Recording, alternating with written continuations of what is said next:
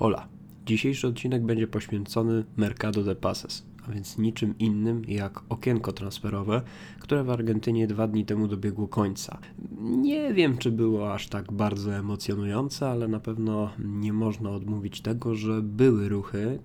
transferowe, bądź też wypożyczenia, albo nawet przybycia z wolnego transferu, albo nawet brutalne, aczkolwiek też i smutne odejścia z danego zespołu. I choć co prawda już rozgrywki ligowe w formie na razie Pucharu Ligowego wznowione zostały już tydzień temu, to jednak tutaj postanowię się po prostu skupić na tym, e, co tak naprawdę było najistotniejsze podczas tego okienka transferowego. E, czy tak naprawdę kluby faktycznie się być może dobrze wzmacniają, czy też raczej będą się starać bronić przed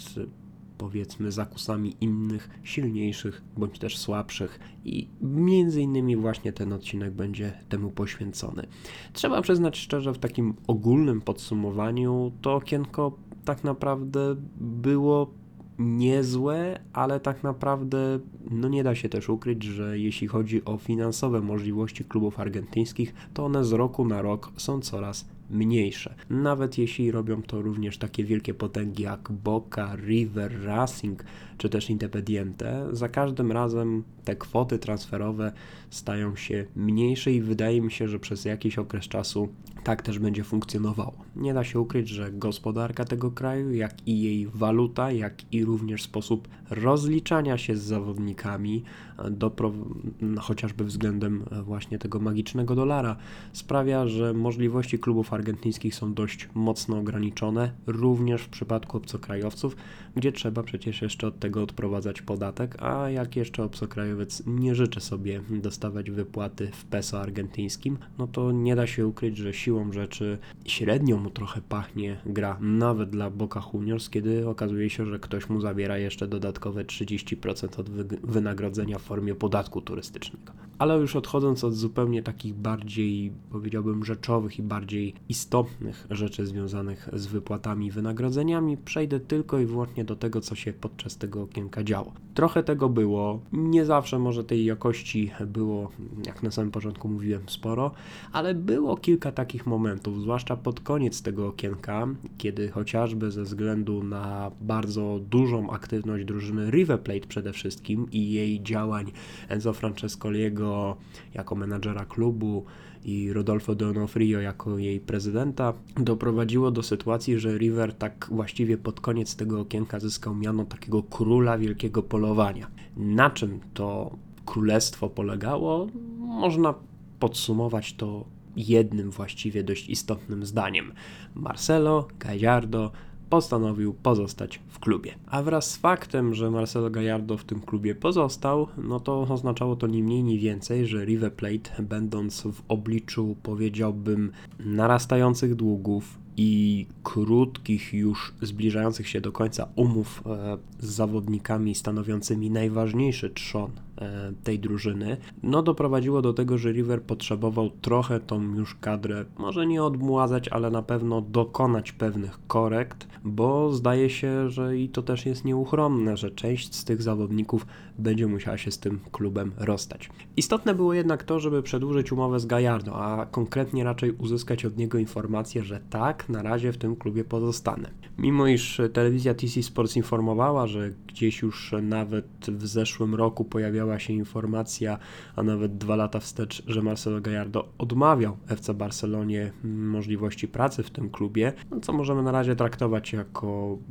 no cóż, prędzej plotkę, ponieważ trudno ją aż bardzo dokładnie zweryfikować, chociaż Przyjmijmy, że nawet wyobrażano sobie Gallardo w Barcelonie, no to jego być albo nie być w River na pewno miało bardzo kluczowe znaczenie pod kątem tego, jak ten zespół będzie wyglądał, jakby funkcjonował, bo wyobrażam sobie sytuację, że nie tyle co sobie mogę wyobrazić, a nawet bym powiedział wprost, że trzeba będzie się przyzwyczaić do tego, że w którymś momencie Marcelo Gallardo po prostu ten klub opuści, co w końcu też jest nieuchronne, bo mimo wszystko ja uważam, że za takiego szkoleniowca naprawdę z bardzo wysokiej półki, jednego z czołowych w Ameryce Południowych, e, wydaje się, że jednak to będzie już wkrótce ten moment, kiedy on wsiądzie albo do statku, albo w samolot i po prostu wyruszy w kierunku Europy, bądź też może nawet i Stanów Zjednoczonych, ale no jednak biorąc pod uwagę jego umiejętności, chętnie bym go chciał zobaczyć w lidze,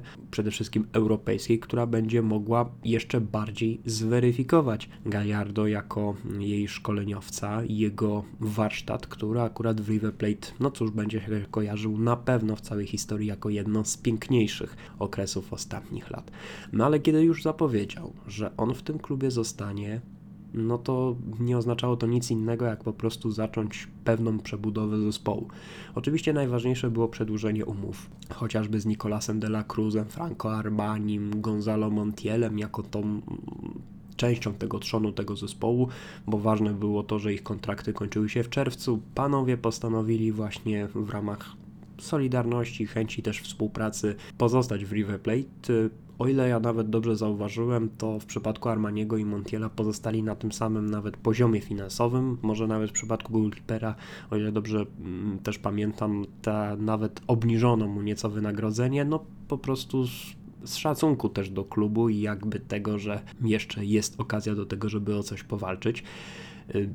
I jest to na pewno bez dwóch zdań dość y, istotną i dobrą wiadomością dla klubu, że wciąż ci jej najważniejsi piłkarze jeszcze będą e, w tym zespole funkcjonować, chociaż wydaje mi się, że już prędzej czy później w lecie no transfer Montiela będzie już musiał dojść do samego szczęśliwego końca, a szczęśliwy koniec polega na tym, że trzeba zarobić te miliony dolarów za jego transfer. I w obliczu również tych e, pozostałości, które są w tym klubie, doszło oczywiście do odejść. Ale zanim o tych, którzy się z tym klubem rozstali, trochę słów o tych, co przybyli. A okazało się, że w, w praktycznie w jeden tydzień e,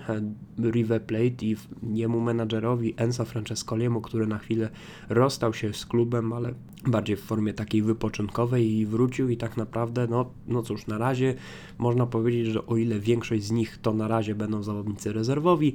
ale do pewnego stopnia będą wprowadzani jako zawodnicy ci podstawowi. Więc po kolei e, przybył Dawid Martinez, który został wypożyczony z Defensy i Justicia, choć pamiętając, że e, przynajmniej 50% jego praw dalej jest w rękach drużyny Los Millonairos. Powraca czy w wielkim stylu, to nie wiem, ale powraca mm, z meksykańskiej trójki Jonathan Majdana, więc człowiek, który przez te kilka lat znaczył jako bardzo ważny punkt środka obrony drużyny River. Alex Vigo, który pojawił się jako nowy obrońca, który zastąpić ma Gonzalo Montiela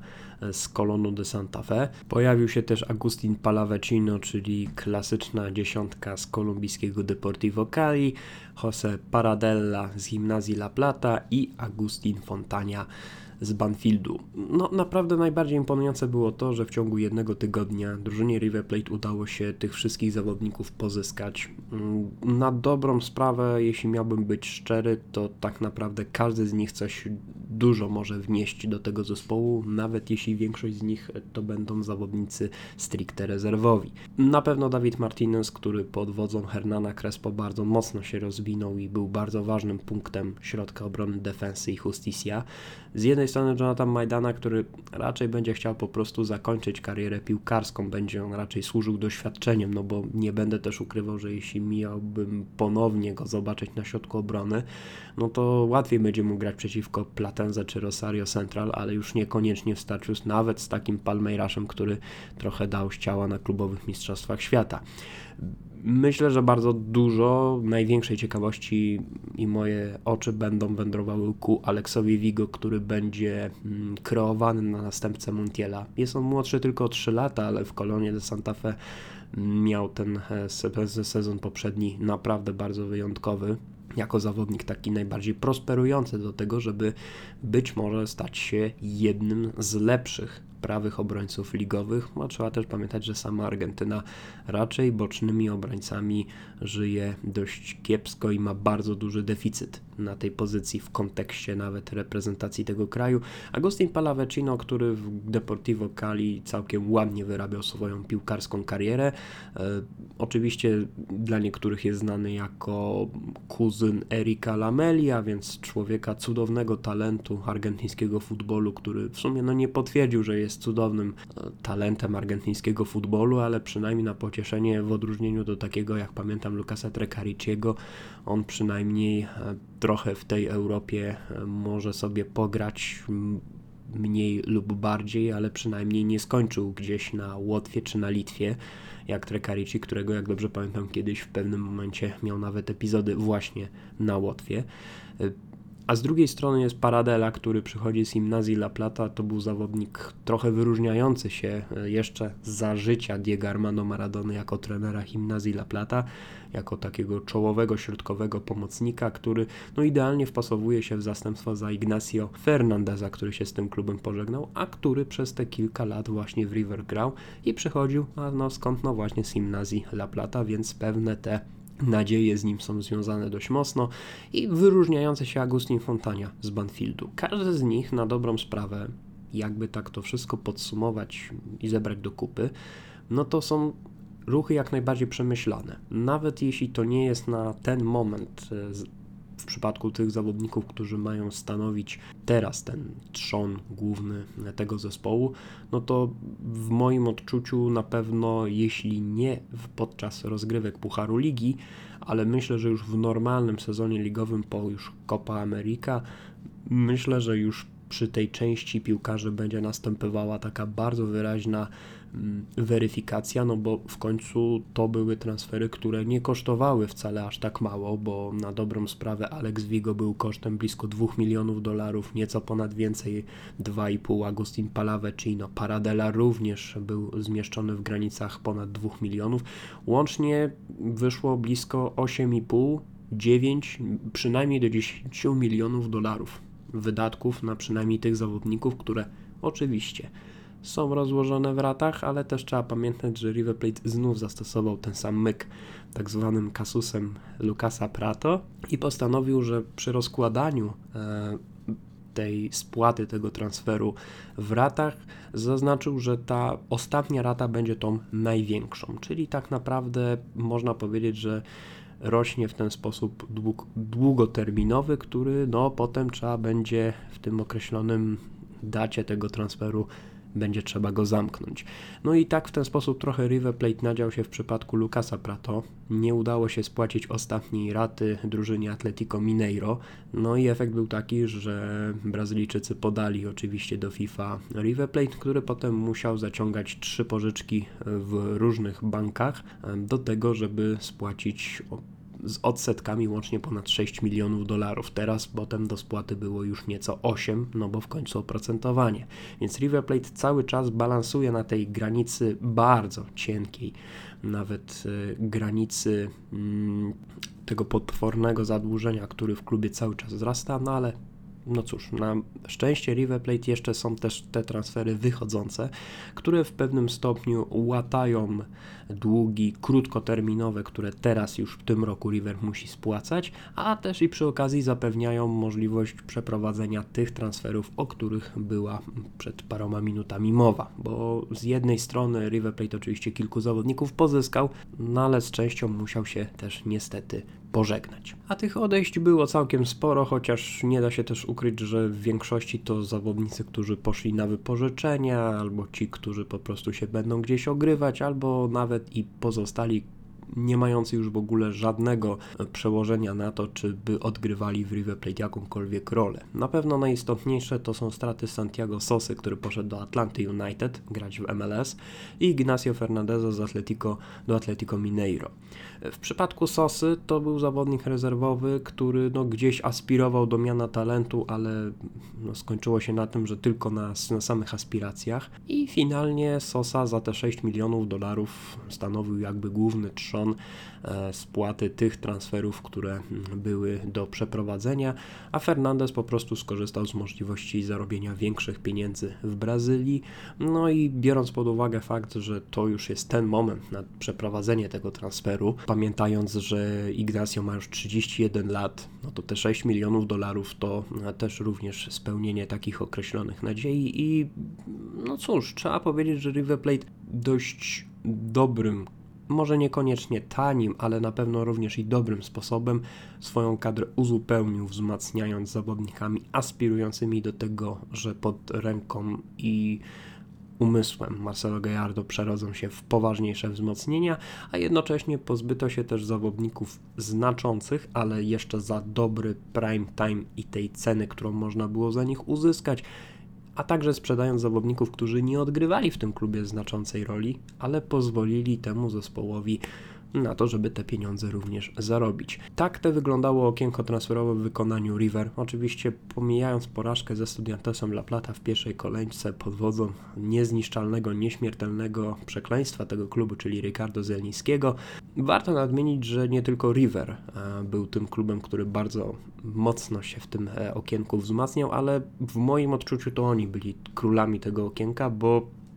Perspektywa jest dość spora przed tymi zawodnikami, choć nie będę też ukrywał, że na razie w tym momencie to nie będą zawodnicy, którzy po prostu od razu wejdą do podstawowego składu i będą decydować o następnych wynikach drużyny Los Millonarios. Chwilę zastanawiałem się również też nad tym, kto ewentualnie mógłby zająć takie drugie miejsce, gdybym tak podzielił to trochę na strefę medalową, no to jak River Plate był po prostu tym złotym medalistą tego okienka, choć weryfikacja, jak mówiłem, nastąpi w trakcie sezonu, no to jeśli chodzi o nazwiska, to również w moim odczuciu Racing Club był tym zespołem, który również dokonywał nawet kilku dość ciekawych posunięć transferowych, których oczywiście z jednej strony oparto o nową kandydaturę trenerską, gdzie mm, przed szereg wyszedł nam powracający do kraju Juan Antonio Pizzi już po raz kolejny, który tym razem trochę warunków postawił i przy okazji Racing postanowił z tej rzeczy wiadomo skorzystać. Z tych najbardziej istotnych transferów, które się w tym klubie pojawiły, najciekawsze wydaje się nazwisko Ezekiela Skelotto z Brighton, który przybywa do Argentyny w kraju, w którym się urodził, ale nigdy nie miał okazji występować jako piłkarz który był głównie związany z Italią, nagle dostał wielką szansę od e, losu i życia, żeby się właśnie sprawdzić jako zawodnik swojej tej czy po części ukochanej. No, musimy też pamiętać, że w sumie też i był reprezentantem Italii. Gdzie oczywiście nie odegrał on żadnej roli, ale no cóż, no fakt, że mm, przynajmniej tą okazję ku temu swoją miał. Ale oprócz niego jeszcze i Skelotto, jego nazwiska, które moim zdaniem nawet w takim ogólnym rozrachunku wygląda bardzo ciekawie. Pojawia się też Maxi Lovera z Olympiakosu Pireus, Hannibal Moreno z Newell's Old Boys, no, Tomasa Chankalaja akurat z Kolonu to akurat najgorzej pamiętam, tym bardziej jak sobie przypomnę Mistrzostwa Świata w Polsce do lat 20, gdzie jego nazwisko e, przewinęło się i to nie raz w tych spotkaniach reprezentacyjnych, ale nawet jeszcze pamiętając e, Mistrzostwa Ameryki Południowej w tej kategorii do lat 20 e, nie wyglądało to imponująco. I na sam koniec jeszcze warto podkreślić, że Racing wyciągnął Ignacio Piattiego z San Lorenzo, z którego tak naprawdę opuścił trochę w atmosferze sporych awantur niezłe to są wzmocnienia. To też jest całkiem sporo, biorąc nawet pod uwagę to, że w klubie było dość duże zawirowanie na pionie dyrektorsko-trenerskim, ponieważ z jednej strony klub opuszcza Sebastian Bekaczeczek, który opuszcza je wraz z dyrektorem sportowym będącym i menadżerem klubu Diego Milito, który nie mógł się dogadać co do wizji i przyszłości tego klubu z jej prezydentem Wiktorem Blanco. Efektem było również to, że z klubem się pożegnał Lisandro Lopez, który zamiast ją zakończyć właśnie w swoim ukochanym Racingu, wyjedzie jeszcze do Stanów Zjednoczonych, by w Atlancie United pod wodzą Gabiego Heinze spróbować swoich jeszcze sił w MLS. I tak naprawdę jeszcze dorzucając powracającego z Meksyku Waltera, do Meksyku, przepraszam, Waltera Montoi, Augusto Solariego, Matiasa Ibaneza, Juana Patino. No, zachowano pewien status quo, ale stracono tak by bardzo ważną, istotną figurę, e, która była dość na tyle ważna dla Racingu, że wszystko to zbijała w jedną wielką całość, ale de facto niestety doprowadziła jej do nieszczęśliwego trochę końca i Racing też będzie musiał do pewnego stopnia swoich nowych zawodników ogrywać. Już myślałem, że jakiś polski wątek związany z tym, że rzekomo Loverą interesowała się Legia Warszawa, no ale prawda była taka, że rozmowy między greckim klubem, piłkarzem a Racingiem trwały już od stycznia i tak naprawdę nie było innej możliwości, żeby nagle piłkarzowi odwidziała się perspektywa zamiany z zimnej Polski na ciepłą, ukochaną ojczyznę zwanej Argentyną. Pod względem skromności na pewno trzeciego miejsca nie zajęłaby Boka, ale jak na taki klub, to trzeba powiedzieć, że ich poczynania transferowe były tak skromne, że można powiedzieć, że to było niemalże w kropka w kropkę według jeszcze dawnych zasad, bo warto pamiętać, że jeszcze kiedyś, e, styczeń, luty, czyli właśnie początek tego roku w Argentynie, jeśli chodzi o okienko transferowe, był najbardziej absurdalny. Otóż warto zwrócić uwagę, że jeszcze parę lat temu było tak, że można było przeprowadzić tylko cztery takie transfery bezpośrednie, które miały po prostu iść na drodze trochę wymiany kadrowej, ale bez takiego, powiedziałbym, rewolucyjnego podejścia do zmian w e, składach tych zespołów. Było to trochę zaskakujące, trzeba przyznać, ale finalnie okazało się, że no cóż, ten pomysł, tak jak i wiele, które w Argentynie były, nie miały kompletnie żadnego sensu. Boka w tym okienku tak naprawdę nie imponowała. Przez większość czasu przewijały się nazwiska, albo nawet deklaracje tego, że prawdziwe nazwiska, prawdziwe ombres to pojawią się dopiero na lato, kiedy już będzie Copa America, no i w związku z tym przewija się gdzieś nazwisko Edisona Cavaniego. No, Oczywiście pamiętając o tym, że on jeszcze ma ważną umowę z Manchesterem i jak dobrze pamiętam z opcją przez klub, która może jeszcze tą umowę przedłużyć o rok, ale no to byłoby naprawdę bardzo niespodziewane, gdyby jednak e, tak e, ciekawego Urugwajczyka, naprawdę ciekawego, sprowadzić do boka. Chociaż polityka mm, tego klubu cały czas mnie zastanawia, cały czas jest dla mnie ona niejasna. Tak naprawdę ograniczyła się tylko do jednego nazwiska, do Marcosa Rojo, właśnie z Manchesteru United który postanowił wrócić do Argentyny po raz kolejny po tym, kiedy ta jego poprzednia mm, wycieczka e, do Estudiantesu La Plata była kompletnie nieudana. Skończyła się na jednym spotkaniu i pobytami w szpitalu, na zabiegach, e, na rekonwalescencji, która była non-stop wydłużana i doprowadziła raczej do frustracji nie tylko pozostałych kolegów z zespołu, trenera, czy też przede wszystkim Juana Sebastiana Verona, który za każdym okazji starał się przypomnieć, jak bardzo irytował go Marcos Rojo, który tak wiele temu klubowi zawdzięczał i teraz po prostu wypiął się na niego czterema literami. No i powraca on do Argentyny. Mm, z Boka zawiera umowę na dwa lata z możliwością przedłużenia o rok. No i oczywiście jako nazwisko, jako doświadczenie, no nie da się ukryć, że gdyby tak naprawdę umiejętnie on włączał myślenie, to on do Argentyny by na pewno teraz nie wrócił. A trzeba jednak pamiętać, że jeśli Rojo naprawdę jest w stanie się skupić na spotkaniu, to będzie on bardzo zasadniczo dużym wzmocnieniem dla środka obrony, ewentualnie opcji na też tą lewą obronę, bo też pamiętając, że Boka, która też mierzy się z wieloma problemami i to nie tylko natury archaicznego trenera, e, niejasnego doboru składu w wykonaniu samych, powiedziałbym, osób z pionu zarządzającego tą e, działem o nazwie piłka nożna, bo nazywa się to po prostu Radą Futbolu, która brzmi trochę niemalże jakby po prostu była wyjęta z czasów Cesarstwa Rzymskiego, jakby kolejny senat i po prostu kolejne mm, głowy i buzie do nakarmienia, e, które decydują o tym, co ma być, to będzie. I tak naprawdę Boka skromnie skończyła to tylko i wyłącznie z jednym transferem, bo akurat Lucas Olaza na chwilę wrócił z Celty Vigo tylko po to, żeby ponownie zostać wypożyczony do Realu Valladolid. Jego w ogóle mm, jasność co do tego, jak ta jego umowa jest skonstruowana, do dziś zachodzi w głowę, jak to wszystko było ogarnięte, bo to chyba najbardziej nietypowy transfer zawodnika, którego wypożyczono z Talleresu de Cordoba e, już blisko 3 lata temu, tylko po to, żeby potem go wykupić za 3 miliony dolarów, potem go wypożyczyć do Celty Vigo, wypożyczając go do Valladolid, ponieważ była gdzieś klauzula kolejnego wykupu. Można powiedzieć, że nawet ja się gubię, ale na pewno wszystko mogło być związane tylko i wyłącznie z optymalizacją podatkową, bo nic z czym innym nie mogłoby się tym wszystkim kojarzyć. I oczywiście powrotem Christiana Pawona, który przeszedł e, zabieg obu kostek i na razie na dwa miesiące wypadł z jakiejkolwiek orbity growej. Skończyło się to oczywiście na tym, że Boka żadnych transferów innych nie dokonała, bo w ostatniej chwili wysypał jej się transfer prawego obrońcy, a więc e, Andresa Romana z drużyny kolumbijskiej Millonairos, kiedy się okazało, że mm, jego problemy z sercem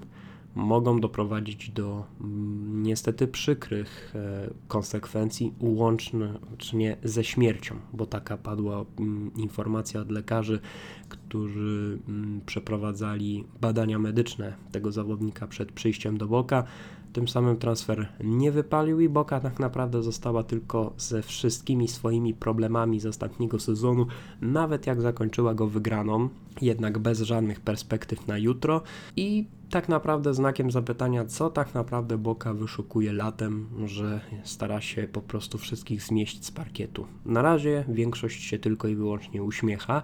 Kibice Boka oczywiście wierzą, że wszyscy będą chcieli grać do Boka, ale oczywiście plata, plata, plata i jeszcze raz plata, czyli pieniądze. No nie wiem, czy to się zapowiada zbytnio optymistycznie, no ale no cóż, po prostu jak zwykle, czas będzie mijał i płynął a my wszyscy wciąż będziemy się zastanawiali, czy Boka właściwie i słusznie postępuje w przypadku ten, tego, jak ten zespół będzie budowany w dalszych miesiącach, a nawet latach, bo w końcu nowy pion dyrektorski będzie się jeszcze popisywał do 2023 roku ze wszystkimi swoimi ambitnymi planami i pomysłami. Jeśli chodzi natomiast o inne kluby, czy któryś z nich jeszcze mógł mnie tak bardzo zaskoczyć podczas tego okienka transferowego? Odpowiedź brzmi tak, jak najbardziej. Było kilka takich bardzo zaskakujących ruchów. Z jednej strony, hmm, czy nazwałbym to ciekawością? Chyba nie, ale bracia Emiliano i Emanuel Insua wrócili do Argentyny. Obaj wychowankowie Boka mieli trochę różne perypetie e, w przygodzie związanej z piłką nożną, ale odpowiednio Emiliano z Los Angeles Galaxy, jak i Emanuel Insua z Panathinaikosu Ateny powrócili do Argentyny, a konkretnie do Aldo Civi, w którym zainstalował się Fernando Gago. Po zakończeniu kariery piłkarskiej postanowił zostać trenerem. No i tak na dobrą sprawę to, co większość Argentyńczyków lubi najbardziej po zakończeniu piłkarskiej kariery, jak już ją uprawiali, to oczywiście zająć się trenerką. Robi to zdecydowana większość, więc dzięki temu możemy powiedzieć, że w ilościach osób znających się bądź bardziej lub też mniej na fachu związanym z piłką nożną, jeśli chodzi o zawód trenera, to ten rynek jest tym przepełniony. Ale jeśli już tak naprawdę mówić o Aldo Civi, no to tak na dobrą sprawę też i Gabriel Milito próbuje kolejnego podejścia, tym razem z Argentinos Juniors. Choć nie da się ukryć, że to jest akurat e, trener, który no trochę jak w karierze e, zawodowej jako piłkarz ma dużo pH, jego dwa podejścia w Estudiantesie La Plata były takie sobie, w Independiente raczej katastrofalne. W Chile w O'Higgins wyglądało to lepiej i tu też jest znak zapytania, czy w drużynie Argentinos będzie w stanie mm, coś tu zrobić. Takie bardzo warte odnotowania nazwisko to Emanuel Herrera ze Sportingu Cristal. W Peru strzelał jak szalony i z jednej strony w Argentynie liczą, e, że tym samym będzie się popisywał właśnie jako piłkarz Argentinos. Oczywiście można tu podziwiać, czy też nie, ale no fakt, że to po prostu ma być zawodnik, który ma znacząco wzmocnić przynajmniej na pozycji dziewiątki mm, atak drużyny Argentinos, bo a skoro mowa o Studiantesie La Plata była wcześniej, no to Ricardo Zeliński, mm, który przyszedł z Atletico Tucumán i znowu po raz kolejny e, pokonał River Plate, stając się ich potwierdzeniem tego, że jest jednak pewnego rodzaju klątwą od paru lat, chociaż to też nie oznacza, że Zeliński to jest trener, który nigdy z River Plate nie przegrał, bo to jest akurat nieprawda. Były mecze ligowe w barwach Belgrano, e, które faktycznie z River przegrywał i to było bodajże 9 lat temu. E, oni też postanowili się całkiem nieźle powzmacniać, to znaczy nieźle. Jeśli chodzi o nazwiska zawodników, gdzieś do pewnego stopnia jakoś w, z ligą ogranych, z różnym doświadczeniem, większym bądź mniejszym. Fabiana Noguery z Szantoszu, Juana Sancheza Mino, e, Pablo Sabaga z La Equidad z Kolumbii, ale chyba najdroższego Jorge Rodrigueza z Banfieldu, za którego zapłacono ponad 2 miliony dolarów. I też jest taką nadzieją na to, że Estudiantes może popchnie w czymś tym wszystkim do przodu te nadzieje tego klubu związanego z lepszą przyszłością. Bo skoro mowa też jeszcze o tych, którzy są zadłużeni nawet nie pod korek, a już dawno ten korek już wystrzelił z ich butelki związanej z finansami, to Independiente, który zdecydował przywrócić do życia trenerskiego Julio Cezara Falcioniego, który z powodów zdrowotnych rezygnował z pracy z Banfieldu, ale zdecydował się jeszcze skusić na to, żeby jeszcze raz podjąć się wyzwania trenerskiego, wyciąga z Colo Colo Juana Manuela Insaurralde, jeszcze powraca Andres Roa, wypożyczony z Newell's Old Boys zostaje Sebastian Palacios, no i ostatecznie Jonathan Herrera, który trafia tu prosto z Malezji, w której zespołu Johor Darul Taksim, która akurat jest znana z tego, że jej akurat człowiekiem, który jest dyrektorem sportowym, to też dość znane nazwisko, e, przynajmniej na poziomie argentyńskiej tożsamości, czyli Lucho Figueroa, który był e, taką postacią wyjątkowo nawet dorobiając się statusu legendy tego klubu, do tego stopnia, że nawet jedna z trybun jest nadana jego imieniem. To zawodnik człowiek, który pozwolił Herrerze powrócić do Argentyny przynajmniej na jakiś czas. No ale też nie ukrywajmy, Independiente to jest klub, który ma największe problemy ze wszystkich z Primera Division, która ma naprawdę przerąbaną sytuację finansową. Dlaczego przerąbaną? No bo właściwie za każdym razem spływają z FIFA oficjalne wyroki dotyczące spłaty należnych wynagrodzeń za poszczególnych zawodników. No i tu już się dorobiło praktycznie prawie 4 milionów dolarów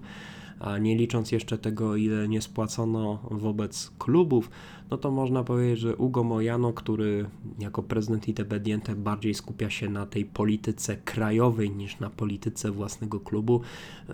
wygląda na to, że będzie powoli chciał odchodzić e, z pracy na rzecz Independiente i jej niezależności e, ku wielkiej polityce, reprezentując poglądy bardziej niż kolor jego mm, garnituru, kiedyś się pokazał w kolorze czerwonym, co w sumie jest dobitną odpowiedzią na pytanie, jakie poglądy wyraża i wyrażał przez wiele lat Hugo Mojano. Bo skoro gdyby się jeszcze zastanowić nad innymi jeszcze transferami, Fernando Belushiego na przykład z Lanus, który wraca na swoje ukochane, ale jakże dobrze znane i dobrze pachnące jeszcze śmieci z Newell's Old Boys, jest to powrót y, bardzo sentymentalny zawodnika, który, jak pamiętam, jak startował jeszcze w 2003-2004 roku, jako ten młody chłopak, naprawdę imponował e, swoimi umiejętnościami. Może nie jeszcze do gry w reprezentacji tego kraju, ale powoli Marcelo Bielsa, a potem z czasem Peckerman starali się może gdzieś go tam dostrzec e, w tym pułapie. No to Belushi był bardzo kluczową postacią drużyny Los Leprosos. No i wreszcie po tych wielu, wielu latach wojaży, czy też grze w Europie, no i tych ostatnich pobytów w drużynie Lanus, w końcu postanowił wrócić do swojego mm, Rosario, miasta, w którym właśnie ta piłkarska kariera nabierała największego jego rozpędu. No i będzie to robił tak na dobrą sprawę w otoczeniu jak najlepiej znanym sobie innych zawodników, którzy byli związani z Newell's, Ignacio Scocco, Maxi Rodriguez, Mauro Formica, ludzie, którzy byli związani na dobre i na złe z tym klubem, czy nawet Pablo Pereza, który już w pierwszej kolejce zdążył się popisać tym, jak szybko zarobić czerwoną kartkę za swoją brutalną grę. I w tym całym takim sentymentalnym kociołku Newell's będzie próbował sobie walczyć o jak możliwie najlepsze wyniki w kraju. By na sam koniec powiedzieć tak naprawdę jeszcze o Welezie, który e, zdecydował się przywrócić do życia talent trochę zaginiony, czyli e, Santiago Caceresa, który został wypożyczony z hiszpańskiego Villarreal, powracającego Matiasa de los Santosza, czy też Jeronimo e, Poblete.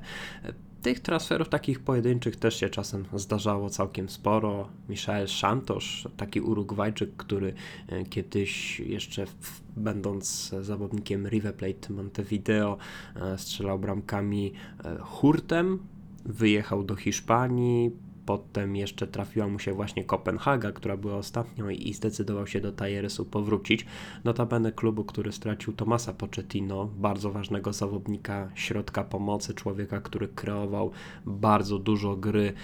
dla tego zespołu i skończyło się na razie na tym, że teraz swoją karierę będzie budował w amerykańskim Austin. I przy czym życząc mu powodzenia, bo jak najbardziej to był człowiek, który mm, E,